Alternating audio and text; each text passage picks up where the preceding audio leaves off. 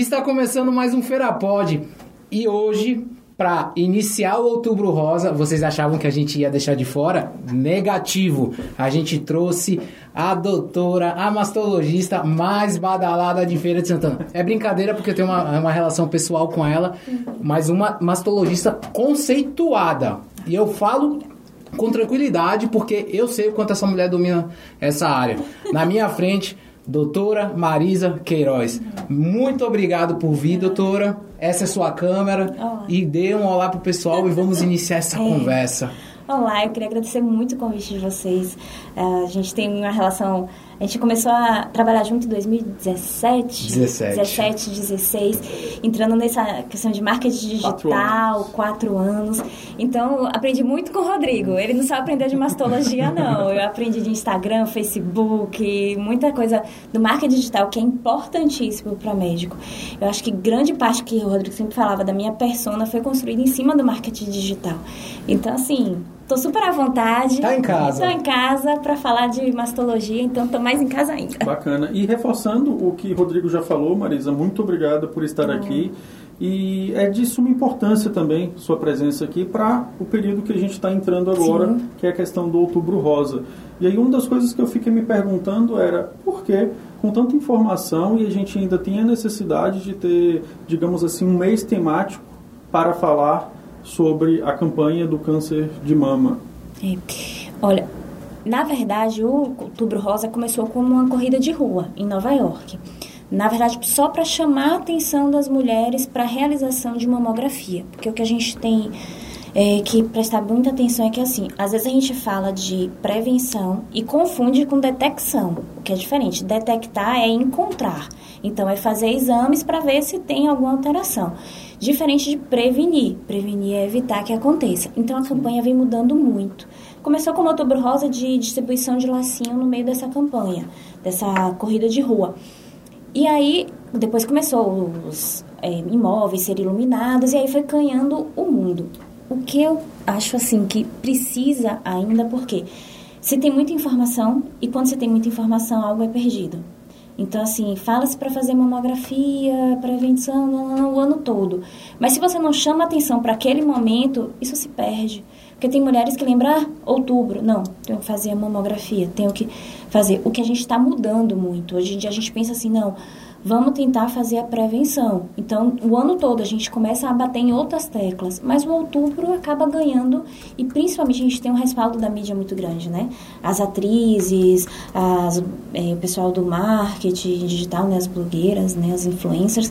A gente tem esse vínculo e eles começam a falar sobre isso.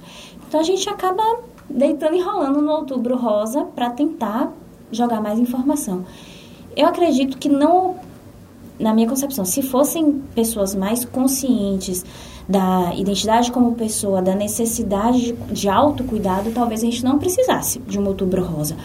Mas a gente ainda é muito deficiente nisso, como pessoa, sabe? Como paciente. Às vezes, a gente mesmo, eu me perco nos meus exames. Será que eu fiz? Será que eu não fiz? Mas aí eu tô... Sabe? Então, eu acho que é importante, como se fosse um gatilho de... Não, agora eu vou me cuidar. O que deveria ser o ano todo. Mas acho que o Outubro Rosa leva mais como isso, como... alerta, sabe? Precisa.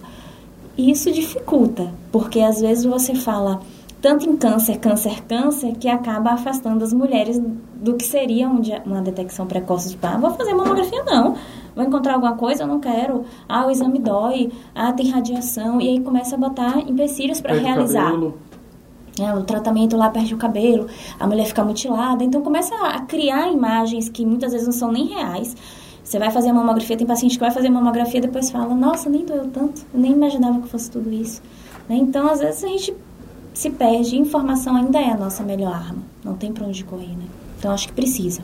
Aí, infelizmente, ainda necessita do Outubro Rosa para conscientização, enquanto a gente não tem pessoas conscientes, mulheres conscientes, da necessidade do cuidado, da prevenção e da realização dos exames. Mas acaba sendo um grande aliado, não tem pra como negar, né? Com qual frequência a mulher geralmente tem que fazer o exame de mamografia? A mamografia é um exame que pode ser tanto de rastreamento, ou seja, rastrear, procurar, não tem nada, a mulher não sente nenhuma alteração na mama, e aí vai rastrear. Aí se não tiver história familiar ou nenhuma queixa, a partir dos 40 anos, anual, a depender do resultado. Se a mulher tiver queixa, algum exame alterado, sentiu alguma alteração, tem a mamografia diagnóstica, que é no mesmo aparelho, mas com função diferente. Ela vai tentar diagnosticar algo que já tem sintomas. Por favor, o que é uma queixa? Só pra queixa deixar claro. É, por exemplo, eu vim fazer uma queixa, eu estou com uma demanda. Por exemplo, mas ela está sentindo dor? Queixa isso? Pode ser de tudo quanto forma. Nódulo, alteração na pele, saída de secreção, dor. Quando a gente sempre começa uma consulta, a gente tem na anamnese, no questionário médico, algo que a gente chama de queixa principal. A mulher veio por uma queixa, algo que trouxe ela aqui. Aí a gente chama queixa, é um jargão, né? Nossa, a gente fala assim, queixa por conta disso. E tem a mamografia nas mulheres que têm história familiar. Aí, geralmente, é 10 anos antes da idade do primeiro familiar cometido com câncer de mama, ou aos 35, ou depender se tem mutação genética. Isso vai variando muito. Mas, assim, de uma forma geral, não sentiu nada a partir dos 40. Não tem história familiar a partir dos 40 como rastreamento. Não tem nada, vamos ver se acha alguma coisa. O autoexame não segue essa regra? Não. O autoexame é com qual frequência a mulher ela deve se tocar?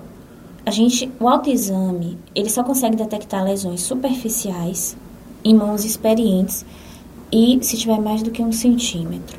Então, não é a nossa melhor arma, vamos dizer assim, de detecção. Porque eu lembro de um período que se falava muito, né? Muito, e é até bom esclarecer essa parte. Que falava muito, lembro até daquela camisa azul. Sim, era o primeiro. Estou entregando a idade da gente. Aquele álbum, Estou entregando a idade da gente aqui, ó, mas era.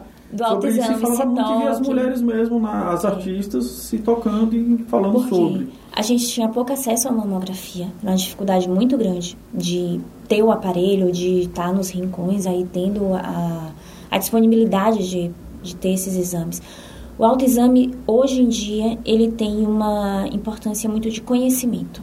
Por exemplo, a mulher precisa se conhecer, a mulher precisa se tocar, a mulher precisa entender como é o padrão da mama dela, que vai ter as variações mensais de acordo com o ciclo, ela tem que entender quando encontra alguma alteração, o que é normal para ela, né? Então, se tem mais de 19 anos, a gente indica o autoexame. O melhor período quando a mulher, assim, para fazer é quando a mulher, uma semana após a descida da menstruação, vamos dizer assim. A menstruação chegou hoje, a mulher conta 7 dias e faz o autoexame. Porque tem as alterações por conta do ciclo, porque as mamas ficam mais inchadas, demasiadas. Aí seria o melhor exame, mas a partir dos 19, uma vez no mês, pelo menos.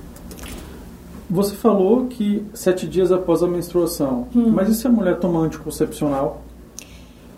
Se ela toma de forma contínua, ela tem que escolher, contínuo quer dizer, vai ligando as cartelas, não dá a pausa para descida, porque os anticoncepcionais são assim, tem anticoncepcionais de 28 comprimidos, 21 comprimidos, e tem alguns que tem comprimidos que são inativos no final. Se ela, entre as cartelas, ela tiver o sangramento de escape, ela faz 7 dias depois daquilo ali. Ou então, ela num período que ela vai sentir que a mama tá menos inchada. Varia muito, geralmente é no início da cartela. Então, é o que a gente recomenda fazer. Mas, hoje em dia, eu vou ser sincera, a gente tem visto cada vez menos mulheres usando anticoncepcional oral, né? Procurando outros métodos. Os famosos chips, DIUs medicados, tudo. Porque o que é que o anticoncepcional, ele é para controle de natalidade. E alguns casos a gente usa para tratamento de doenças. Endometriose, adenomiose, essas alterações, cistos ovarianos. Mas cada vez as mulheres têm usado menos o anticoncepcional, que pra gente na mastologia é muito bom. Porque ajuda no processo desse autodiagnóstico? Não, porque quem tem história familiar são hormônios sintéticos. São hormônios que são similares aos nossos. Então, a gente não tem um perfil de segurança adequado para esses hormônios. Então, se a paciente já tem história familiar e usa por mais de 10 anos o anticoncepcional, ela aumenta o risco de câncer de mama. Então, a gente evita as anticoncepções hormonais por conta disso, por conta de risco mesmo. Aí, tanto fala que o mastologista não é contra hormônio, depende do tipo, da indicação, né? Rotular, né? Porque, assim, quando surgiu um estudo chamado WHI, é um estudo muito antigo, deve estar fazendo o quê? 20 anos, 30 anos. Foi um estudo que foi feito com doses de hormônios que tinham até doses equinas, que não são nem hoje mais fabricados e tudo, e alguns a gente chama de vieses, como se fossem erros de leitura de dados. E aí caiu na mídia como hormônio dá câncer, sem especificar o tipo, a dosagem, quem usou, quem não usou, tudo. E aí saía em capas de revistas famosas, saía na TV, atrizes do tipo, me enganaram, eu usava hormônio. Sabe, então, aquilo foi criando no imaginário de que faz mal. Então, muitas mulheres hoje ainda têm muito receio de fazer reposição hormonal, né? Por conta disso.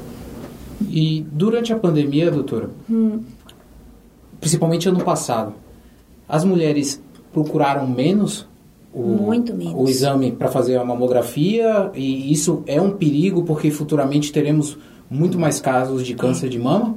Não só isso. Primeiro, as que não sentiam nada, que é aquela população que a gente tenta atingir ao máximo, ou seja, vamos detectar o mais precocemente possível, naquelas que não tem sintoma nenhum, que a lesão está muito pequena. Essas deixaram de comparecer. Então, pacientes que poderiam ter uma lesão menor do que 1 centímetro, que a gente conseguia detectar, se estivesse fazendo a rotina certinha, e acaba chegando com lesões grandes, quando já apresentam algum sintoma, alguma queixa, e aí aparece. O que aconteceu? Muitas não queriam ir às clínicas porque achavam que era um lugar de contaminação.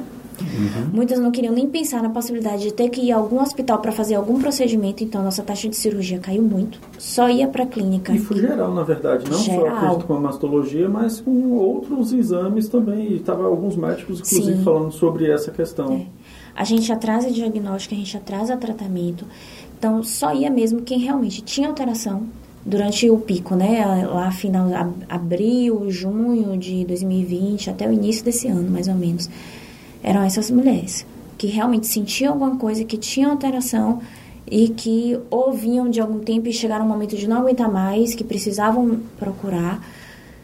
Mas a gente teve uma queda importante, o que isso significa que a gente teve um atraso importante nas cirurgias, muito por falta de demanda, e alguns planos de saúde ainda suspenderam cirurgias eletivas. Não para câncer, mas cirurgias de nódulos, cirurgias de correções mamárias. Então, a gente teve esse período. Teve período de suspensão de cirurgias em hospital, que não era urgência nem câncer. Então, a gente foi atrasando. Então, hoje a gente tem um volume tanto de diagnóstico atrasado, de cirurgias atrasadas, por conta disso. Falta de demanda, e quando tinha demanda, muitas vezes a gente não conseguia resolver. O que acontece hoje, a gente está com as clínicas já começando a ficar superlotadas, e a gente ainda não pode lotar a clínica. Então, a gente tem uma demanda enorme e um serviço ainda afunilado. E foi até como passou hoje, não sei se você pôde assistir, e vocês aqui também puderam assistir, das filas quilométricas nos postos de saúde, isso em Salvador, e das pessoas procurando exames muito simples na área de ginecologia, mastologia, e as filas quilométricas. Não era poucas pessoas, era quilométricas. E aí, de alguma forma, já está num processo de aglomeração também. Isso quando a gente fala de pessoas que não têm acesso à rede privada de saúde. Mas eu tenho uma curiosidade. Por que o câncer, ele é na mama? Por que os seios têm essa maior predisposição, no caso das mulheres? E se também homem pode ter câncer de mama ou não? Você fala por que a maior incidência nas mulheres ser de mama? É isso? Isso. E também, assim, por que os seios, digamos assim, por que o câncer, em específico, ele vem para essa questão dos seios? Deixa eu ver se eu entendi a pergunta. É como se fosse assim, em todos os órgãos femininos, assim, no corpo da mulher, porque a mama, ela está... Em primeiro. Porque a maior incidência de câncer na mulher é o câncer de mama. Porque, assim, o câncer é um acúmulo de mutação na célula. O que quer dizer isso? Lá no DNA, onde tem... no núcleo onde tem o DNA, a gente tem processos de erros, de multiplicação de célula, e a célula vai lá e conserta. Só que tem alguns erros que a célula não consegue consertar. E aí eles vão se acumulando, vão gerando células filhas erradas, e em algum processo isso gera o câncer. Isso acontece em tecidos que se replicam muito, e a mama é um tecido que replica muito. Tem vários estágios de desenvolvimento, desde o broto mamário lá na entradinha da adolescência até a idade. É um órgão que está a todo mês sendo exposto a ciclos hormonais. E é um órgão que tem muito receptor hormonal, ou seja, a mulher produz hormônio ou durante o próprio ciclo ovulatório ou durante uso externo. Além do que, o câncer de mama é uma doença multifocal. Ou, como assim, várias causas. Multifocal, desculpa, não. É multifatorial. Tem vários fatores que causam câncer de mama. Então, exposição à radiação, mutação genética, idade, sexo feminino, história familiar, exposição ao hormônio. Então, quando você vai juntar a alimentação, a gente já tem alguns estudos falando sobre... Como se fosse assim, se a gente se expõe muito, principalmente a alimentos industrializados, que eu não posso nem falar os nomes, porque às vezes... Não, aqui você pode falar. É porque, assim, tem alguns cancerígenos, vamos dizer assim, que são disruptores endócrinos. É um termo que a gente usa na medicina funcional como se fosse assim. São estimuladores de erros no nosso meio. Por exemplo, coisas mais simples, batons... produtos de beleza. Então você tem isso desde a produção à alimentação. Aí você imagina uma mulher que desde criança é estimulada a usar maquiagem, batom, rímel, cremes, hidratantes, tudo. Então ali a gente já tem, já vem embalado. Por exemplo, você imagina um creme hidratante lá, já vem numa embalagem de plástico que já tem um disruptor endócrino. Tem dentro dele vários componentes que já causam alteração na célula. Aí você passa no corpo todo, absorve o corpo todo. A mulher está exposta a fatores que aumentam o risco de câncer na vida intrauterina. Então, passa esses fatores muito já pela própria mãe. Então, assim, é como se você estivesse recebendo tiro o tempo todo e sendo estimulado a correr. Só que em hora você vai se cansar, em hora você vai cair, você não vai conseguir levantar. E aí surge a doença. Então, assim, o câncer, porque acontece mais na mama e não acontece tanto no ovário, porque o ovário já que está replicando, porque as células no ovário, elas, desde que você inicia a formação do óvulo, você já começa a perder os seus óvulos. Então, por isso que a gente entra na menopausa, porque o ovário ele vai morrendo, regredindo. A gente vai perdendo óvulos e óvulos e óvulos. Porque a gente não perde a mama. Então, a mama está lá desde a idosa. E o câncer, ele pode ser de risco cumulativo. O que quer dizer isso? Durante os anos, você está sendo exposto, você está acumulando risco e você vai ter câncer lá na frente. Então, é uma doença que tem múltiplos fatores. É um órgão que você vai carregar para o resto da vida. Vai estar sendo exposto a fatores de risco o tempo todo de forma aleatória. Então, assim, você acaba desenvolvendo porque você está mais exposto. Então, seria a glândula mamária. Duas questões. É por isso, então, que o câncer de mama não é comum em crianças, em meninas? É também, mas a gente já tem câncer de mama na adolescente. Por quê? Porque os fatores de risco você está cada vez mais sendo expostos inicialmente. Além disso, as meninas estão carregando muitas mutações genéticas hereditárias. O famoso caso da Angelina Jolie. Então, elas já nascem carregando a alteração nas suas células. E aí desenvolve. O ruim da gente apresentar câncer em idades jovens, principalmente de mama, é que são extremamente agressivos. Então, a gente já operou pacientes de 14 anos, 16 anos. É raro, raríssimo. Até porque a mama ainda não tem um desenvolvimento completo nessa idade. É isso. E nesse caso foi... É questão hereditária, prioritariamente, ou foi essa exposição a esses... Não, esses casos geralmente são hereditários. São muito raros, mas geralmente são hereditários. Mas eu fico com a questão que é a seguinte, como é que... É como se fosse assim, começa a ter um conflito com a indústria da beleza, seria isso? Porque por um lado você tem esses produtos e aí eles são vendidos como algo bacana para ali rejuvenescer. Tem alguns, inclusive, que vêm com essa propaganda. E, ao mesmo tempo, ele está, digamos assim, minando a tua saúde. Não há uma preocupação não apenas do Ministério da Saúde, Anvisa, mas também até da OMS, da Organização Mundial de Saúde, em tentar, digamos assim, não vou falar vetar, mas reduzir a distribuição desses produtos? É algo que eu vou te falar assim, é mercado. Business. Vende mais, quem paga mais, certo? Então, assim, quem faz medicina funcional, que é uma parte da medicina que cuida da saúde em si, de colocar o corpo para funcionar sem, assim, te dando substrato para que você tenha uma boa qualidade de vida, tudo isso que é diferente de ortomolecular, nutrologia, essas coisas. A medicina funcional é muito combatida pelo meio industrial. Por quê? Porque ela combate o que você vende bastante.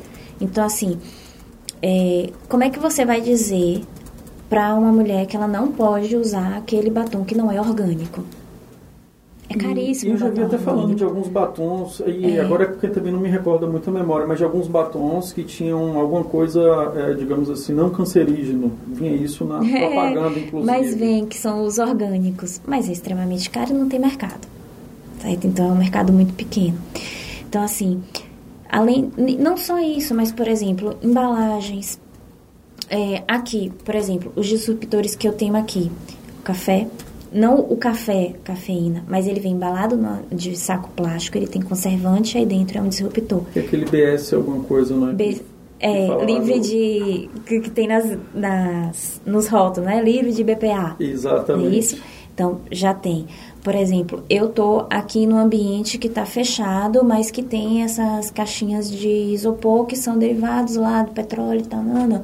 Também tem disruptor endócrino. Eu tô vestida com a roupa que tem disruptor endócrino. Eu passei o hidratante que tem disruptor endócrino, entendeu? Eu uso tinta no cabelo que tem disruptor. Daqui a pouco a gente vai dar um reset e falar assim, vamos então, assim, reiniciar aqui porque tá complicado. Tá complicado. A gente não consegue viver sem, a gente não tem alternativas, mas em compensa para substituir no mesmo preço. Agora, o que é que acontece? Para combater, eu me alimento bem, eu pratico atividade física, eu tento dar preferência por alimentos cada vez menos industrializados, são o que os nutris sempre falam, descasca mais, desembala menos. Sim. Né? E tento evitar ao máximo produtos como refrigerantes, todos esses que a gente sabe os malefícios que trazem para a saúde. Então, assim, vou estar exposta, de certa forma, vou precisar usar, porque a gente não vive uma bolha, mas aí a gente tem que balancear, né? O que é que eu posso combater? Algo que eu vou estar usando o tempo todo. Então, assim, a gente vai estar exposto o tempo todo. E se a gente entrar na noia do que? Eu não posso porque isso não tem aquilo, eu não posso porque tem isso, é que você não vive. Então, assim, ou você aprende a jogar o jogo e entra na dança, ou então você vai viver numa bolha, vai morar lá isolado no Tibete, sem contato com nenhum, comendo da própria comida, né, da própria plantação, mas você não vai conseguir fazer isso. Doutora, você falou no caso de batom orgânico e não tem mercado. É um dos tipos de produtos que... Não tem mercado, que eu falo assim... Não que não tenha mercado, tem um mercado em crescimento, mas assim, você acha, não vou só botar batom, mas porque você sabia que batom previne câncer de boca, de lábios? Não, então, não imaginava. Porque não tem exposição solar, certo. Então você já tem alguns estudos que falam, até os dentistas falam que porque as mulheres têm menos câncer de lábios, né, da cavidade oral externa. Por quê? Por causa do batom. Mas aí tem mais de mama. Entendeu? Mas tem mais de mama. Mas é uma gangorra injusta, né? E eu não falo só de batom, mas produtos de beleza, produtos estéticos, roupa, tudo. A gente está exposto a tudo o tempo todo, porque tudo é industrializado. E tudo que é industrializado passa por um processo de alteração. A gente come alimentos transgênicos quase que o dia todo. Sim. Né? Abre ali um pacotinho de salgadinho, você vai estar comendo transgênico, né? Você compra aquelas batatas que não são batatas, são de milho, é transgênico. Então, assim, foi mudado geneticamente. O que é que isso está impactando no meu DNA? Eu como, eu ingiro aquilo ali, eu interajo com aquele alimento, eu absorvo, ele tem contato com as minhas células, será que ele não vai me atingir de alguma forma? Vai, mas paciência. Eu acho que a gente não pode ter medo de doença. E algo que muitas das mulheres têm é medo. Medo de desenvolver câncer. Por uma questão social, porque eram exclusas da sociedade, porque eram mutiladas, porque muitas vezes eram tidas como incapazes, porque desenvolviam câncer. Antigamente não se falava nem a palavra câncer. E quando se falava era doença ruim e ainda se cuspia no chão. Então, então a gente tem a gente vem caminhando a passos largos. Você encontrar hoje uma pessoa de influência, uma atriz, por exemplo, Ana Furtado, botar a cara a tapa, mostrar como é o tratamento e mostrar como ela está tentando manter uma qualidade de vida boa, e você vê que isso antigamente era inaceitável, você falar da doença e ainda se expor dessa forma. Sim. Então, assim, as mulheres faziam tratamento e iam para dentro de casa, não saíam. Tinham vergonha de encontrar os familiares. Hoje a gente ainda tem... Porque, assim, quando se tem câncer de mama na família, isso altera o rastreamento dos familiares. Então, até é importante... principalmente a primeira. Primeira são aqueles que a gente fala, assim, de laços diretos. Tipo, mãe, pai, filho. Aí, segunda geração já são os mais externos. Tipo, avô, porque precisou passar por uma para chegar até você. Tá? Esse é um bisavô, é a terceira geração. Passa pelo avô, passa pelo pai para chegar para você. Então, até o primeiro grau, primeiro e segundo grau. A gente tem umas escalinhas de risco que a gente faz em consulta para avaliar qual é o tipo de exame que faz, a possibilidade de ter câncer, tudo isso, risco. Então, a gente vai lapidando, né? E acho que a maior dificuldade para a gente, principalmente aqui em Feira, primeiro, acesso. A gente não tem uma rede de... Falando de diagnóstico mesmo, né? A gente tem uma rede muito precária de mamografia, sabe? A gente tem pouco acesso, os pacientes realmente têm dificuldade, a não ser no outubro, porque aí no outubro a gente tem grandes campanhas, aumenta o fluxo, surgem aqueles caminhões de mamografia e tudo, mas ter uma mamografia de qualidade e acessível é difícil. Quem vai para posto de saúde, como você viu foto, imagem hoje, né, das filas...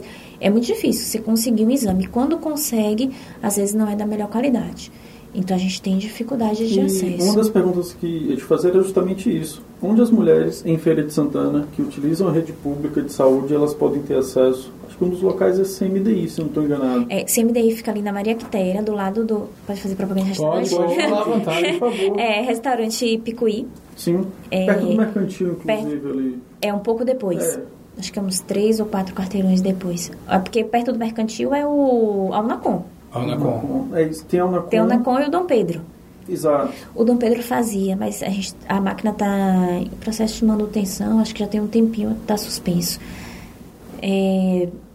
Lá no CMDI, no Romilda Maltês, elas conseguem também. Onde fica o CEPAP, Romilda Maltês? Romilda, se eu não me engano, é na Calilândia, mas eu não tenho certeza. Certo. Só pesquisando aí na internet, a Romilda Maltês.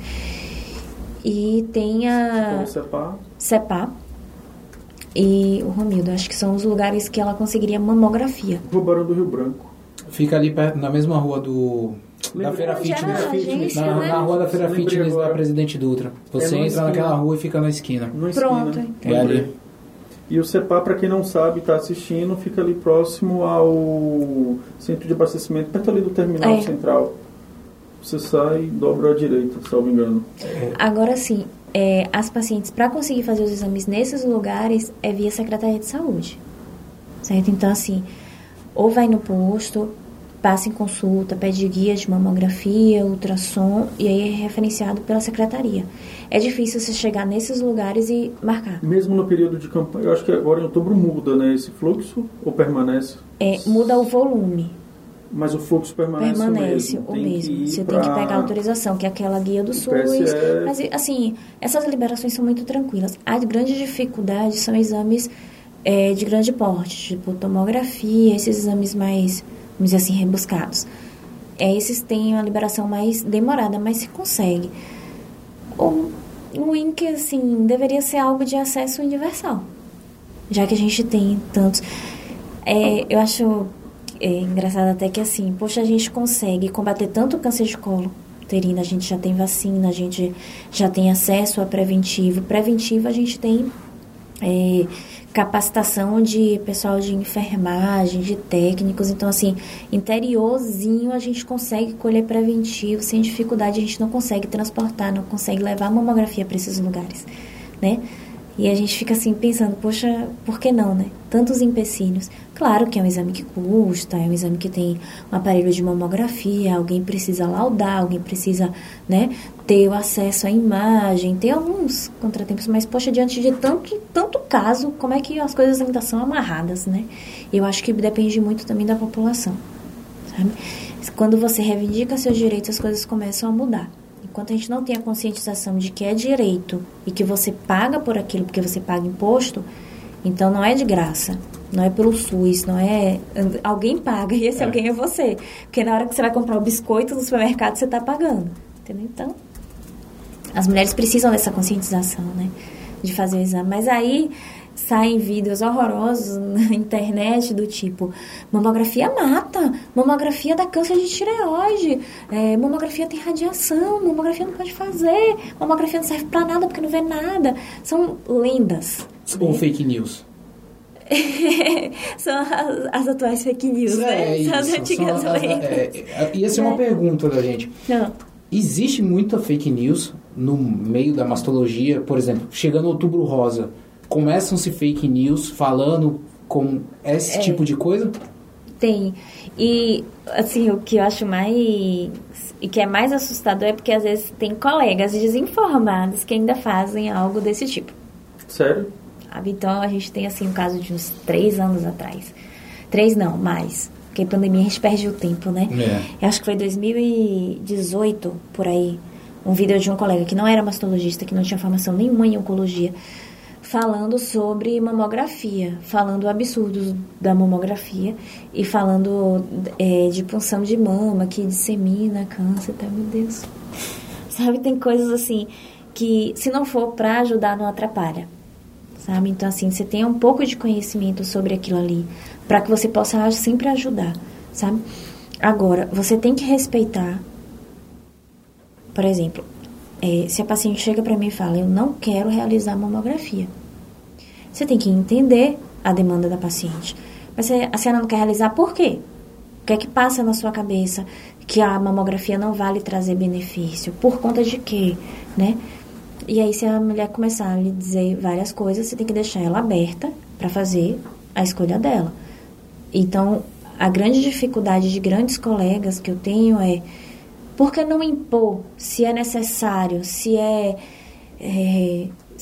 tem benefício? Como é que a mulher não vai submeter aquilo ali? Você tem que entender que ela não quer e ela tem os motivos dela. Cabe a você mostrar os benefícios, sim, e deixar ela aberta. Até um processo de educacional, um processo de conscientização do que um processo de obrigatoriedade. Eu acho que é mais entender esse contexto para ela dar um não... do que obrigá-la a fazer. Mas eu não sei se você lembra, já que você lembra do Outubro Rosa de alvo ainda, branco e azul, você vai lembrar do faça só mamografia. Lembra quando a gente montava as campanhas do Outubro Rosa? Era tudo assim. É. Faça sua mamografia. Faça sua mamografia. Então, assim, era... Imperativo. Tipo, você precisa se submeter ao exame porque você precisa diagnosticar câncer. Eu acho que isso afasta muitas mulheres de qualquer campanha. Provoca medo. É mais fácil você conscientizar da necessidade de autocuidado. Você já se cuidou? Você já parou para pensar no que isso pode te trazer de benefício? Não, e simplesmente faça. Mas era assim, faça e tem que fazer. Então, isso carrega... As mudanças na parte da medicina, elas são... Sabe? Às vezes a gente pensa assim que a gente está dando passinhos de formiga. Porque é construção. A gente vem de um momento que a gente não falava nem câncer, até chegar no momento que tem a exposição do câncer. E aí vem o imaginário popular, né? Fulana morreu de câncer, mas foi de uma hora para outra. Fulana viveu tantos anos sem ter câncer, e agora quando abriu assim, e tomou todos os órgãos, não sei o quê. É muito difícil falar de câncer. Até quando a gente vai tentar alguma campanha, alguma coisa, a gente fala, meu Deus do céu, como é que a gente vai falar sem amedrontar, sem assustar, tentando puxar? A campanha que a gente fez daquele ensaio sexual, tá, não sei o que, né? Então, assim, aquilo ali revigorou tanto. A gente fez... Eu ia perguntar, por favor, socialismo. Vocês estão 2018, né? Foi 2018. Foi 2018. Exato. A gente queria fazer algo bem diferente para o Outubro Rosa. E aí a gente pensou, nossa, como é que eu posso mostrar a mulher que teve câncer de mama, que já passou pelo tratamento ou que está em tratamento, mas que ela continua mulher, né? Ela tem a sua sensualidade, a sua sexualidade, os seus papéis sociais, né? Ou elas são mães, ou são esposas, ou, né? Assim, eu preciso mostrar que elas têm vida, né? E aí a gente encontrou 2 fotógrafas que faziam já ensaios sensuais, né? E que elas super toparam o projeto através de Paula, né? A sexóloga. E aí elas já queriam fazer um projeto e a gente, bom... eu tenho as pacientes, vocês têm a máquina, vamos fotografar. Com a vontade de cumprir. Exatamente. E o primeiro relato de uma das fotógrafas, não lembro mais se foi Carla ou Lilian, que no primeiro ensaio elas praticamente não conseguiram fotografar, porque elas nunca tinham visto ninguém que tinham passado por uma mastectomia, nunca. Pra você ter noção. Que é a retirada da mama. E aí, a primeira paciente, amiga, ela foi fotografar, era uma paciente que, inclusive, faleceu, infelizmente, e que ela tinha câncer de pulmão e tinha câncer de mama, mas eram cânceres independentes. E ela tinha uma alta astral, uma visão de vida, inclusive ela se tornou escritora. Ah, eu lembro dela, lembrei. Fez um livro muito legal, tudo. E ela tinha um conhecimento, uma imagem corporal que era algo assim, né, impressionante. Então ela tinha tanta confiança e queria fazer o ensaio, e ela tinha ainda, né, aquela imagem dela preservada.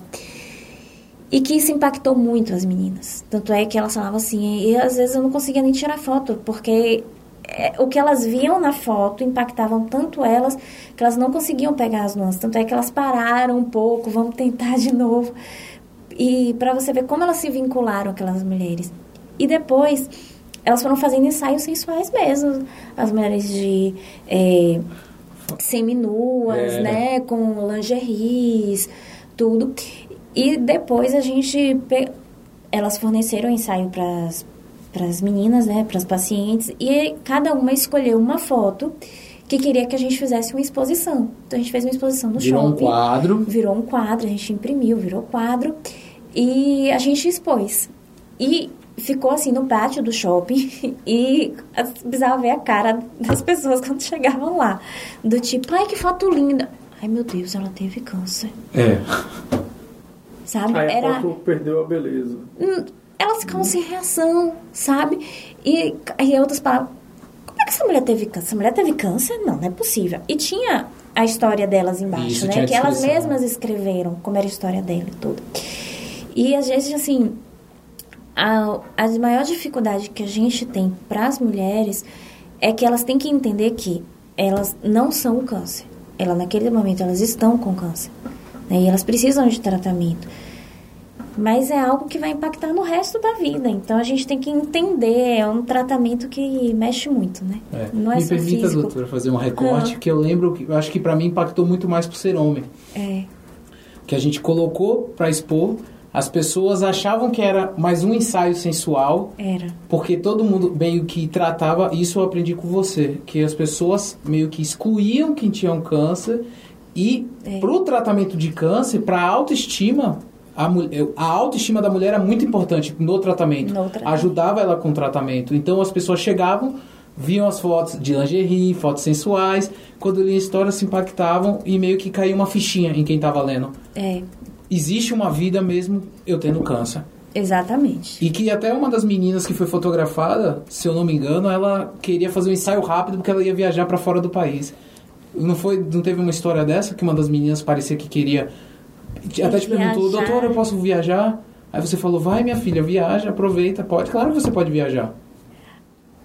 Eu lembro de... Eu não lembro dessa história da viagem. Eu lembro muito que a gente tinha a Melina e ela tinha muita vergonha. E ela topou porque ela, assim, ela queria muito ajudar as outras, mas ela tinha muita, muita vergonha. E aí as fotógrafas viraram e falaram assim, ó, se você não quiser fazer um ensaio sensual, tudo bem. A gente faz o ensaio da forma como você quiser. E ela era bailarina. E ela foi um caso bem famoso em Feira, porque um dos festivais de balé daqui de Feira... foi sobre a história de vida dela. Então, é algo bem aberto, ela fala, ela dá palestra, tudo sobre tudo isso. E aí, ela fez vestida de bailarina. E depois que ela fez o ensaio de bailarina, ela entrou em contato com as meninas e falou, ah, não, agora eu quero um ensaio sensual. Do tipo, ela se descobrir, né, que outras pessoas estão enxergando ela como mulher, né, como esposa, agora como mãe... Mas ela não perder aquela identidade, né? Não se enclausurar do tipo, não posso fazer um negócio desse. E ela se permitir fazer. E aí ela fez depois o ensaio sensual, mas acho que a nossa foto foi de bailarina ainda no, Depois os quadros ficaram com as próprias pacientes. Com as próprias pacientes. É, a TV Subaé cobriu, na época saiu vários jornais. A gente levou para Unacom, expôs, né? Imagine, porque assim, acho que a gente conseguiu impactar mais pessoas ainda dentro da própria Unacom. Porque assim, não sei se vocês já foram... Rodrigo foi para votar o quadro, mas assim, a Unacom é uma sala de espera gigante, acho que cabem 200 pacientes, 300 pacientes. E a gente expôs ao redor da sala. Então, assim, eram pacientes que estavam no processo de tratamento. Então, eram pacientes sem cabelo, pacientes em quimioterapia, com dreno de cirurgia, em radioterapia e pós-operatório, e elas, ao mesmo tempo, elas se identificavam e, ao mesmo tempo, estavam distante daquelas fotos. Então, às vezes, você passava na sala de espera, as pacientes estavam assim, meio que inebriadas, do tipo, em que processo eu tô? Será que eu vou chegar nessa fase? Eu me identifico com elas, sabe? Você desconstruir uma imagem e jogar uma outra imagem é impactante. Foi um projeto, acho que dos projetos do Outubro Rosa, né? Vangloriando a gente, não. Mas foi um dos que eu vi mais impacto, assim. Não houve uma exposição online após a retirada da exposição do shopping? Não, porque os quadros foram presenteados às mulheres. Entendi. Não estou falando das próprias fotografias, no caso. A gente chegou a fazer um Instagram de divulgação. Foi. As fotos ficaram lá. E mas... depois permanece ou não? Foi desativado? Nem sei se esse Instagram a gente desativou, mas foi pequeno, foi um Instagram pequeno. Acho que não chegou nem a 300 pessoas. Foi, era só para ter a imagem digital lá. E é interessante que, no caso, está aqui com os dados agora de 2020, do INCA, o Instituto Nacional do Câncer, e ele falou que foram diagnosticados 66.280 novos casos no ano de 2020 para o câncer de mama feminina. E isso representa dos cânceres, segundo eles, 29,7%. E aí o outro, no qual você falou, é o colo e reto, que aí foi um percentual de 9,2%. Então a gente vê que a incidência é muito maior. E muito provavelmente essa exposição na qual as mulheres são submetidas, ela acaba sendo, digamos assim, contribuindo para que isso aconteça. E aqui, até ele fazer a pergunta assim, esse número talvez não represente o valor total por conta de que essas mulheres, muitas ainda não foram diagnosticadas. Exatamente. Elas ainda têm receio em fazer o exame, é isso? Você está pegando dados de estimativa de 2020. Né? Então, vem 18, 19. Imagine a quantidade de casos, que esse 20 é 18, 19. 18, 2021 19. Vai cair um pouco, porque são dados de 2020. Aí, você faz uma projeção. Eu vou lhe ser sincera, muitos casos ainda são subnotificados. Porque o que acontece? Tem algumas doenças que são de notificação compulsória, ou seja, eu tenho que comunicar ao Ministério, à Secretaria, de que eu fiz aquele diagnóstico, tipo Covid. Certo. Covid você tem que dizer lá, foi isso, né? Agora, recente, por conta dessa questão toda. Então, o câncer é um deles. Quais são os serviços que fazem? Você, como médico, tem que fazer, mas se você tiver algum serviço, tem um serviço de notificação dentro dos grandes serviços que comunica. Pacientes que morrem sem diagnóstico, pacientes que fazem outro processo de tratamento, muitas vezes não entram em centros especializados. Morre na fila. Então, assim, na minha concepção, ainda é um número subestimado, tanto por falta de diagnóstico quanto por falta de notificação. Então, acho que tem muito mais casos do que isso. Aqui fala mama feminina. É possível ter câncer na mama masculina? É, muito raro. Menos de 1%. Por quê? Para ter câncer no homem, primeiro ele tem que ter a glândula mamária. E não é todo homem que tem glândula mamária. Pode ter uma glândula rudimentar e a grande parte é formada por gordura mesmo, a mama masculina. Um paciente que sofreu exposição à radiação, mas é radiação, não é radiação ultravioleta, é radiação tipo nuclear, radiação de exposição do tipo exames, por exemplo, técnicos, sem proteção, essa múltipla exposição, história familiar, mutação genética e câncer hereditário. Que o Rodrigo tá rindo. Rodrigo tá com medo. Não, o diretor soltou uma piada aqui, eu não tô conseguindo segurar. E você falando de mama masculina, a gente olhou pro nosso apresentador, tá com a mamazinha ali. Não brinque com coisa séria. Não, mas deixa eu te falar. Relaxar. É pra relaxar, mas deixa eu te dizer. A mama masculina, a gente recebe muitos homens no consultório, não é pouco não. sabe? E assim, é muito adolescente. Primeiro porque a famosa pedrinha, né? Começa na adolescência. Pedrinha? Isso é bullying pesado na época da juventude. É, que faz peitinho, é? Bate colher. Pedra no peito. E fala pra quebrar. É, impossível, não quebra. Não bate panela, não bate, né? Eu queria ter te conhecido.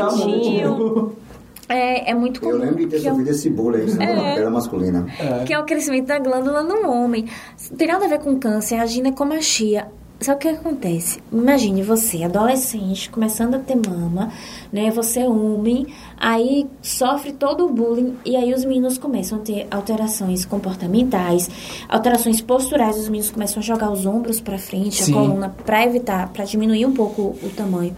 Começam a vestir camisas escuras, estampadas, cheios de capotes, né? De moletons pra diminuir volume. Não procura assistência, começa a ter alterações comportamentais. Então, assim, é problema de saúde também, tá? Hoje o nome é bullying, né? Mas naquela época era zoação mesmo. Exatamente, mas é difícil, né? A gente mas tem que provar. Difícil, mas aí retomando, tirando a brincadeira, é bem difícil ter, os homens terem. Menos de 1%. Mas quando vem é muito agressivo? Depende do tipo, mas o que é que acontece no homem? Ele é diagnosticado mais adiantado, mais avançado. Ah, certo. Né?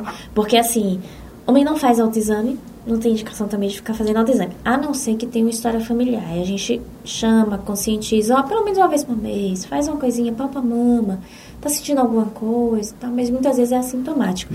E, às vezes, cresce o nódulo e aí depois que ele vai falar, eu tinha esse caroço. E aí, quando vai procurar, já tá avançado. Por isso, muitas vezes, que é agressivo. Mas a gente tem, acho que 1% na população, bote aí quanto a população masculina em feira. Se a gente tiver, 20 casos no ano, é algo absurdo, não tem nem isso. Mas os homens vão ao consultório em procura de? De tudo que você imaginar. A mama tá com formato que não tá aguentando, que não tá agradando, ou sentir algum carocinho, o foliculite, né? O pelo encravou, vai ter alguma coisa na mama. Homens que fazem ciclos hormonais, né? Que ficam usando esteroide anabolizante, que crescem. Eu queria perguntar se tem esses anabolizantes, eles entram aí nessa... Eu acredito que sim, né? Mas eles entram aí nessa etapa de, digamos assim, dessa exposição maior? Sim, ele aumenta a proliferação da glândula. Por isso que quem faz... Alterofilia. Essas modulações hormonais, né? Que usa os esteroides. Eles têm ginecomastia. E isso vai para a mulher também, né? Que também faz esse uso desses anabolizantes. Isso também pode acontecer? Na verdade, as mulheres, elas já têm a exposição já com hormônio comum, que a gente conversou. Comum, né? O anticoncepcional, tudo isso. Os anabolizantes, elas têm usado muito, né? Não tem onde a gente correr. Não, é porque é engraçado que os homens se colocam em risco a criar um tipo de câncer que é muito baixo, comumente nos homens, para, teoricamente, ficar forte. Mas qual homem jovem que não quer ter essa barriguinha trincada? Entendeu? Qual homem que não quer ter lá, né, o seu... E assim...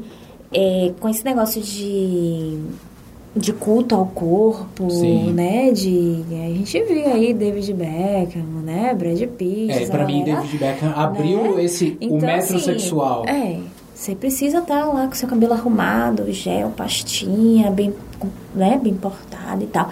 E assim, eu vou ser sincera, os homossexuais, eles têm um apreço pelo corpo que é algo assim... admirável, sabe? Você vê o cuidado que eles têm com o próprio corpo, é algo assim, sabe? Então, assim, eu tenho pacientes que são homossexuais que eles chegam querendo saber se tem rastreamento para câncer de mama, não. Eles já recebi alguns. Eles querem saber, não preciso fazer nenhum exame, minha mãe teve, eu não faço nada. Entendi. Sabe? Eles cuidam realmente. O autocuidado deles é muito maior. Impressionante, porque homem, tem que ir pra médico, nada, fazer o que lá, né? Os heterossexuais, tudo. No meio masculino é muito comum escutar piadas tipo assim, você só tem doença quando vai no médico. Eu escuto isso assim, muito comum, é muito comum. E aí você pergunta, qual foi a última vez que você foi no médico? Não, nem lembro. Quando fez exame? É, exatamente, né? Esse tipo... Não sabe de nada. Marisa, a gente estava falando de uma vida diferente, certo? E aí veio a curiosidade que é a seguinte, tem algum estudo sobre tribos indígenas, a incidência de câncer nas mulheres? Não, de câncer de mama não tem, de tribo indígena não. Tem em relação a, por exemplo, dieta mediterrânea e câncer de intestino, alimentação dos japoneses e câncer de estômago, que é extremamente frequente neles. Ah, é? É. Por a quantidade de peixe que eles consomem, algo desse tipo? Não, acho que é mutação genética, exposição ambiental, tudo isso, nos japoneses. Que eles têm câncer de estômago com bastante frequência, tanto é que a endoscopia lá é de rotina, né, pra eles. E no caso de tribos indígenas, isso não tem nenhum... Não que eu me recorde, não complicado. Não me recordo de ter tribo indígena. Não tenho... Não lembro. Na verdade, não lembro. Nunca fiz essa pesquisa, não. Certo. Na parte de... E aí entra a questão de mitos e verdades. Que, no caso, sutiã. Ele ajuda ou não ajuda... a levantar o seio, a não cair os seios, essa preocupação que as mulheres têm, e até a questão do silicone que é inserido nas glândulas, não sei se na glândula mamária ou nos seios, mas enfim, ele também aumenta essa predisposição ao risco em ter câncer de mama. Em relação ao sutiã, tem os velhos mitos do sutiã de bojo, de aro, desodorante, essas coisas não tem nada a ver com câncer de mama, certo? Então tinha muito isso é mito. Sustentação da mama. Tem paciente que fala, se eu tomar colágeno, será que minha mama não vai cair, né? Será que... A gente tem que entender do que a mama é formada. A mama é formada por glândula e por gordura. Com o passar do tempo, ela vai se transformando em gordura. Então, ela já vai tendo a queda. É um processo de envelhecimento, é um órgão pendular. Não tem nada aderido, não tem nada que sustente. Então, vai cair, né? Então, com o passar do tempo, ela vai ficando mais flácida, mais pendente. O que prende a mama no tórax são pontes de colágeno. Então, vai elastecer, vai caindo. O único tratamento que tem é cirúrgico para mamas flácidas, caídas. Não tem colágeno que suspenda a mama, não tem alimento, não tem exercício que suspenda a mama. Eu ia perguntar também sobre o exercício. Não tem. Então, mama pitosou, mama caiu, é cirurgia. Certo. Quem quiser. Prótese. Silicone, a gente brinca que é cíclico, né? Tem o top, todo mundo quer botar, às vezes ninguém mais quer botar, outras já querem tirar, e aí vem. Tem a onda do desimplante. Tá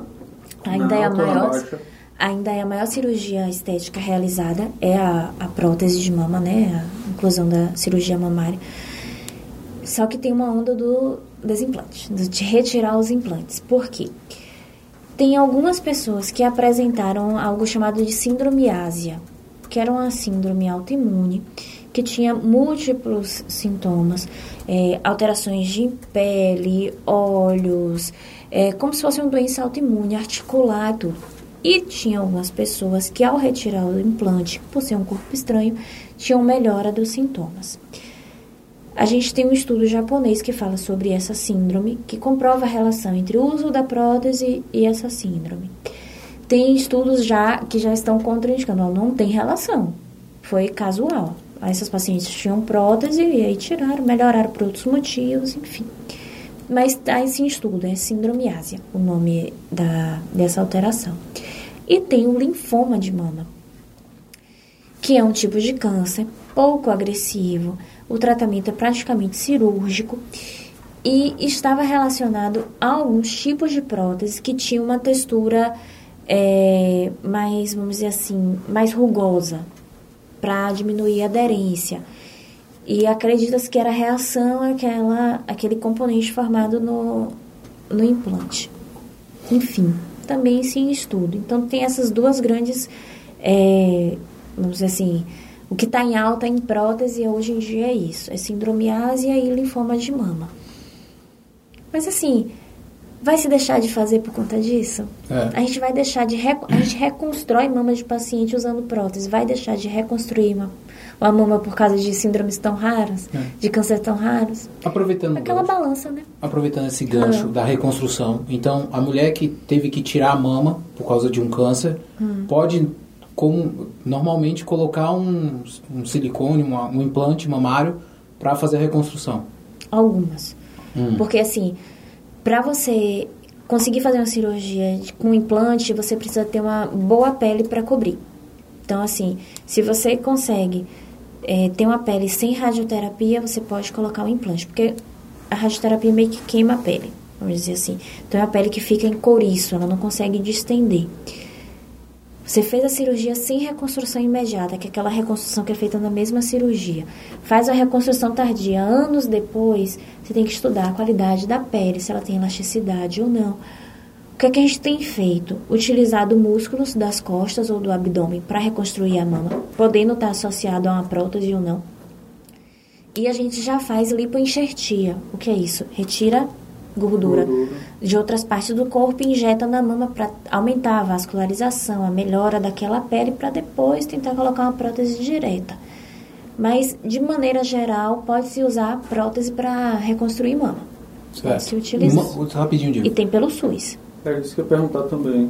É, tem reconstrução pelo SUS. Mama grande, mama pequena, tem algum impacto? Tem diferença? Tipo, eu tenho uma mama pequena, eu vou ter menores chances de ter câncer do que uma mama grande? Não tem relação nenhuma. Não tem relação nenhuma. Você só precisa de uma célula para começar o babado. Entendeu? Agora,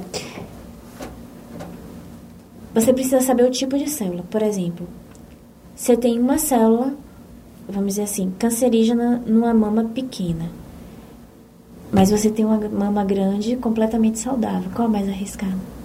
É o tamanho da mama ou a quantidade de célula alterada? Ah, mas eu tenho na mama grande uma maior quantidade de célula que pode sofrer mutação. Sim, mas a mama é grande por gordura ou a mama é grande por células? Então, a gente tem que saber a composição da glândula e o tipo de exposição. Muitas vezes a gente já tem, por exemplo, porque todas as pacientes que já nasceram com a mutação não desenvolvem câncer? Se elas já estão programadas para ter câncer, porque elas...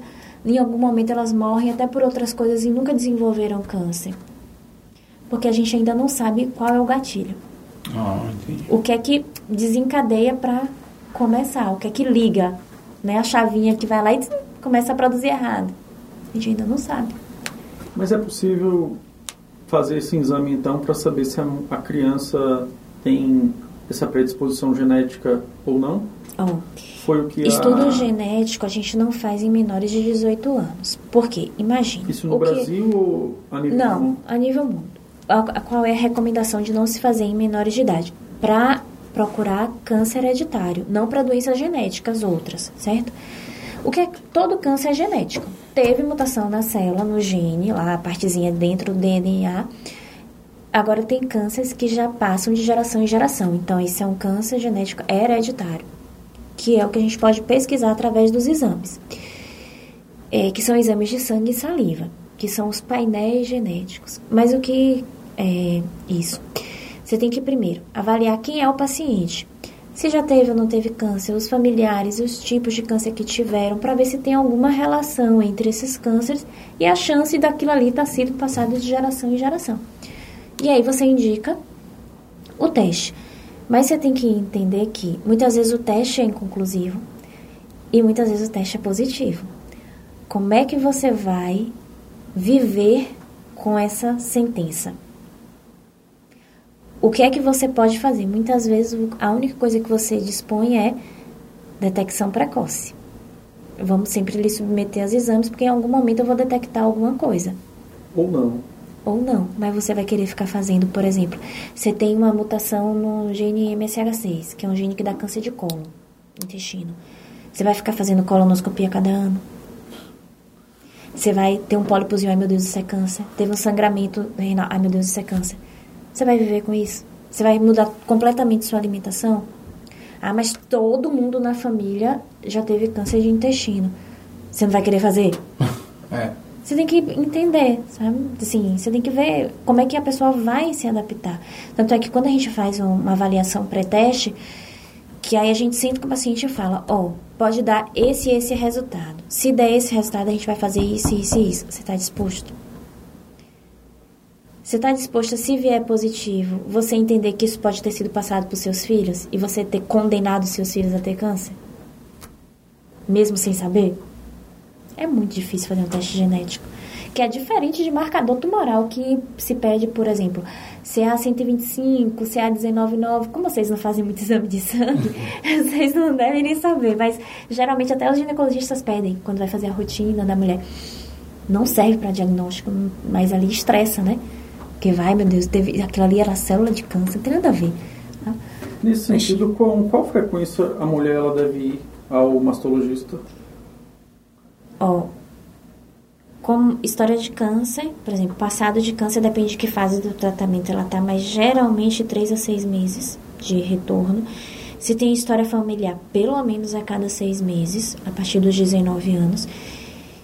E a depender do que venha alterado nos exames, pode ser até menos tempo. É muito, assim, é muito individualizado. Depende da paciente. É, depende da paciente. Tem paciente que tem nódulos e eu não quero acompanhar. Morro de medo de se virar uma coisa, eu quero retirar. Retira, tudo bem, né? Não é nódulo de câncer, volta ano que vem. Ah, não, tem paciente que quer fazer de 3 em 3 meses, quer fazer de 6 em 6. É tudo individualizado. Não tem tempo médio, então, de um tratamento de câncer? 1 ano. 1 ano? Pense. Você passar... E pode ter a recorrência. Rádio, correto. Cirurgia, é. Principalmente se for agressivo. Porque assim, ó, câncer é algo... Eu mesmo não falo que o paciente está curado. Eu sempre me policio para falar essa palavra. Por quê? Porque você vende algo que não é real. Eu não tenho como dizer que é um paciente de câncer que ela está curada. Eu posso dizer que ela está em remissão. Ou seja, você não tem doença em atividade. Porque daqui a 10 anos ele pode voltar. Daqui a 5 anos ele pode voltar. Claro que você não vai conviver com isso. Você está em remissão, vive o hoje, vamos se programar para viver bem o amanhã. Mas dizer que está curada, não. Por quê? Câncer é uma doença celular. E você não enxerga a olho nu.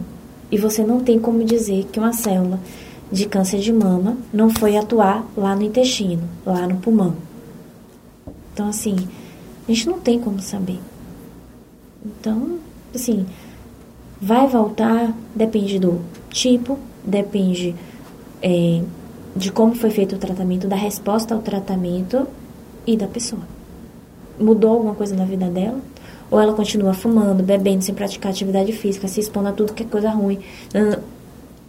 Então, você falou já algumas vezes, doutora, sobre a importância da atividade física. Sim. Então, eu queria que você discorresse um pouquinho o quanto isso é importante, o quanto a atividade física é importante para a prevenção. Sim. E até no processo de tratamento. Muito. Tratamento, principalmente reabilitação, diminuição de sequelas do próprio tratamento. Além disso, o exercício físico, ele tem um processo de modulação hormonal. Então, ele diminui resistência à insulina, ele produz alguns mediadores hormonais que inibem proliferação celular. Então, é como se fosse um termostato, vamos dizer assim, né? Tipo, vai regulando para que ande sempre no eixo, que não exploda, não tire. Então, no tratamento, ele é excelente. Inclusive, é prescrito durante o tratamento e no segmento das pacientes. Prevenção, principalmente a obesidade. Você combater a obesidade porque a gordura é um produtor de hormônio. Produz estrona, que é um tipo de hormônio que atua sobre a mama e que não é bom. Além de produzir outros mediadores inflamatórios, que vai deixando o corpo sempre inflamado, sempre reativo, sempre em agressão. Então, uma vez que você diminui aquilo ali, você vai trazer sempre benefícios. Exercício físico é para prevenir, é para tratar. Então, o obeso está bem mais predisposto a ter câncer. Principalmente se for mulher na pós-menopausa. Ela é um fator de risco, inclusive, para câncer de mama. A menopausa é em que faixa etária, geralmente? A brasileira entra mais ou menos nos 50. Nos 50 anos. Agora, a mulher acha assim, que fez a esterectomia e entrou na menopausa, o que não é verdade. A esterectomia é retirada do útero. Ah. Se os ovários estão ali, permaneceram e estão funcionantes, ela não está na menopausa. É porque o diagnóstico da menopausa é falência ovariana, que se traduz clinicamente como 1 ano sem menstruação. Mas para quem não tem útero, ela continua ovulando se os ovários estão ali, então ela não está na menopausa. Mas as mulheres falam, entrei na menopausa com 40 anos, porque tirou o útero. Não, não entrou na menopausa naquele momento. A não ser que tenha retirado os ovários, né, naquele momento. O diretor vai perguntar. Doutora, as mulheres que geralmente têm tiveram... Tá nervoso. Tá nervoso. Enquanto isso, a gente fala dos parceiros. É. A mulher que teve mutação genética, geralmente ela tem mais predisposição a câncer de mama? Se a mulher tem mais mutação genética... Ela que tem mutação genética, ela fica mais predisposta a ter câncer de mama? Depende do tipo de mutação. Tem genes que estão... Assim, aquela menor partezinha do DNA que comanda... Vamos dizer assim, a orquestra celular, né? Depende do tipo. Tem mutação que não tem nada a ver com câncer de mama. Tem mutação que predispõe a câncer de mama. Porque depende de onde esse gene está localizado, na fitinha lá do DNA. Porque aí vai dizer, não, isso é de replicação ou não é, de reparo ou não é, é de divisão celular ou não é, é para produzir proteína ou não é, depende. Não é toda mutação genética que predispõe a câncer. Agora, todo câncer vem de uma mutação genética. Mas tem vários tipos de mutação, né? Aproveitando o gancho que a própria doutora Marisa fez, a gente vai aproveitar o espaço que a gente está, e eu gosto de sempre trazer as pessoas que... os nossos convidados para comentar também um pouco. A gente veio conversando na escada, você falou, nem parece que estamos em feira. Porque não estamos parece. No Hub Feira. Estamos em feira. Então, galera, como vocês já viram em todos os outros episódios, vai aparecer um QR Code na tela, tem um link na descrição, é o nosso parceiro, é um espaço focado em tecnologia, inovação, empreendedorismo. Se você quer conhecer muito sobre o segmento de startups de feira, muita coisa acontece aqui, muito evento bacana, e como vocês já sabem, marca, entra no link, marca uma visita, vem conhecer o Hub, tomar um café, quem sabe você não encontra a gente por aqui, gravando ou não. Então, galera, já sabe, Hub Feira, link na descrição, e a gente vai continuar aqui nosso papo. Qual a diferença entre um cisto e um nódulo? Cisto, se for simples, é de líquido, e nódulo é sólido. E como é que... Cisto simples não tem nada a ver com câncer. É coleção de líquido na mama. Nódulo, a depender do formato, do que seja composto, pode estar associado a câncer ou não. Então, só essa diferença se identifica no exame de mama? Sim, dá pra ver a diferença na textura. No ultrassom a gente consegue diferenciar bem. E aí vem uma outra questão aqui. Quem tem trombose tem alguma predisposição, nesse caso de câncer, algo do tipo? O que seria... Enfim, há doenças que são fatores de risco para o câncer? O câncer em si, ele aumenta risco de trombose. Ele é trombogênico, porque ele inflama a parede do vaso. E aí aumenta a possibilidade daquele vaso ocluir. Tanto é que quando se tem um processo de trombose, tem que pesquisar câncer. Tem que fazer a pesquisa pelo câncer. Algum foco de câncer. E nesse processo que a gente está vivendo, referente à própria questão da pandemia em si, as mulheres, elas ficaram, assim como todos, na verdade, muito mais tempo em casa. E aí houve aquela, digamos assim, fuga, como a gente já conversou aqui anteriormente, referente a hospitais, clínicas...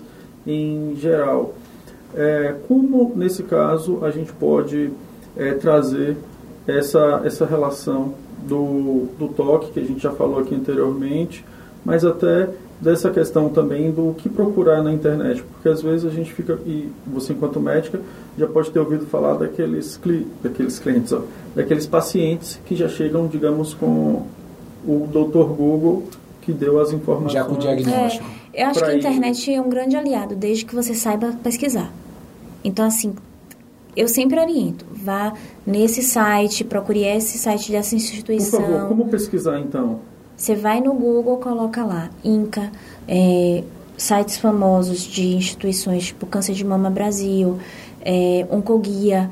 Então, são sites confiáveis, que você tem acesso. Institutos, sites hospitalares. Então, esses são sites confiáveis. Após a reconstrução da mama, que foi algo que a gente falou, é possível que ela tenha que ser refeita posteriormente por conta de rejeição do organismo? Não só por rejeição. A reconstrução nunca é em etapa única. São múltiplas etapas, múltiplas cirurgias. Como assim? Primeiro você reconstrói volume, depois você faz troca de prótese ou não, enxertia de gordura ou não, reconstrução da areola, são várias etapas. Então, nunca é em uma etapa só. A mulher, quando está amamentando, ela tem que ter um cuidado especial para fazer a higienização ali da areola. Da areola. Cuidados de higiene comum, né? Evitar abafar, evitar, se tiver algum processo de infecção de fungo, tratar, sempre está associada à prevenção de fissura, essas alterações, prevenção de mastite, tudo isso. E se ela está amamentando e porventura ela teve um câncer? São mais agressivos. Pode continuar amamentando? Não, a gente suspende para fazer tratamento. Porque aquele negócio, ela está doente, ela precisa de tratamento e é de urgência. Então, a gente suspende a amamentação e começa o tratamento. A gente tem que parar. A gravidez não tem nenhuma relação com o caso do câncer aparecer? A gravidez tem uma grande alteração hormonal. A gente não conseguiu comprovar, certo, que estando grávida aumente risco. Porém, desenvolver câncer durante a gravidez são cânceres mais agressivos. Doutora, já entrando nos encaminhamentos finais, como diz meu amigo aqui sempre, eu queria que você salientasse a importância, nesse quase pós-pandemia, das mulheres pegarem esse Outubro Rosa, e não só o Outubro Rosa, e começarem a ter uma atenção maior com suas mamas, eu acho que o termo seria, com suas mamas, com seus exames, que voltem normalmente a frequentar as clínicas, porque, como você falou no início dessa conversa, por causa da pandemia, clínica e hospital era um lugar que ninguém queria ir, de jeito nenhum. E aí eu queria que você, como autoridade, salientasse que, por favor, mulheres, estamos entrando no Outubro Rosa de 2021, que, por favor, façam o dever de casa. Eu acho que, assim, é o que a gente começou desde o começo, né? Outubro Rosa é um chamariz. É um chamariz. Então, querendo ou não, eu preciso mostrar que a gente precisa detectar precocemente. Eu preciso encontrar algo que, se eu tiver que encontrar, que seja cedo. Então, por isso, a convocação. Façam o acesso a sistemas de saúde, aos exames. Mas se eu pudesse passar uma mensagem maior, eu passaria. Pratiquem o autocuidado, sabe? Cuidem-se, sabe? Você praticar atividade física, você ter cuidado com a sua alimentação. Não estou dizendo que você precisa comer orgânico, limpo, né, extremamente caro, sem industrializar, não, mas assim, tenha um cuidado maior com você, né, identifique, não tenha medo de fazer o autoexame. O autoexame salva vidas, realmente, salva vidas. Então, assim, cuidado, é sempre cuidado. Prática regular de exames, escolhas que a gente faz durante a vida, né, e algo que chega muito pra gente, assim, se eu tivesse feito, se eu tivesse procurado, não adianta viver de passado, o que passou, passou, é daqui pra frente, mas cuidado com arrependimento, porque às vezes a oportunidade bate na porta, você tinha a oportunidade de fazer, você tinha a oportunidade de ter acesso e não foi, então isso pode ir lá na frente ser um peso. Então, mais do que o medo não pode parar a gente. Então, não se acovardem perto de uma doença. Você é maior do que a doença. Então, luta. Não vai ser, infelizmente, não é a primeira e, infelizmente, não será a última mulher a ter câncer de mama. Então, precisa ir atrás, né? Certo. Muito obrigado por sua presença aqui. Foram orientações que eu entendo que foram de suma importância, ainda mais no contexto no qual a gente já conversou e que a gente vive, em que muitas mulheres ficaram de fato afastadas e que a gente tem, como foi mostrado aqui, um dos maiores cânceres, um dos maiores vilões. E aí a gente teve só ano passado, como a gente até brincou, esses 66 mil, e acredito que é um índice também de mortes maiores por conta dessa doença. Então, gente, se cuidem, procure, como Marisa informou aqui pra gente, por conta que isso é muito importante e a gente ter essa possibilidade de viver a vida. Então, sim, Marisa, meu muito obrigado pra ti aqui nesse momento, trazer essas contribuições e que você possa vir mais vezes para conversar e falar também sobre essa questão, que não é um assunto fácil, sim, isso que a gente está fazendo aqui e conversando aqui hoje, por conta de que é muito próximo isso da gente, de alguma forma. A gente sempre tem um amigo, uma amiga que teve câncer, um parente que morreu de câncer. Exato, minha tia teve câncer de mama. E aí ela passou por esse processo de reconstrução, e aí depois teve novamente. E aí é um processo, então... E aí você pensa assim, na cidade que ela mora não tem a infraestrutura. Você falou de infraestrutura de... Aí ela tem que despencar para Feira ou Salvador. Então, é isso. É realidade, tá do nosso lado. Tá do nosso lado e tá muito próximo. Então, é um pouco disso. Então, é entender que esse processo do autoexame, do toque, ele é fundamental. Então, mulheres, a gente está no Outubro Rosa. Muito obrigado por você ter nos acompanhado até aqui. As suas palavras finais, Rodrigo, na sequência a gente fecha. Sua câmera está aberta para mim. É sempre bom quando a gente tem uma oportunidade de falar. Porque às vezes a gente não está aberto à escuta. Então, mais do que eu falar, é você se permitir estar aberta à escuta. Porque por muitas vezes alguém chega até você e fala de um cuidado... Fala da necessidade de você se cuidar, de você praticar uma atividade, de você cuidar do seu bem-estar físico, emocional, social. E muitas vezes a gente acaba não ouvindo. Então, por mais que seja algo do tipo, faça seu exame, eu acho que tem muita coisa atrás daquilo ali do tipo, se cuide, né? Procure seu médico, não tenha medo.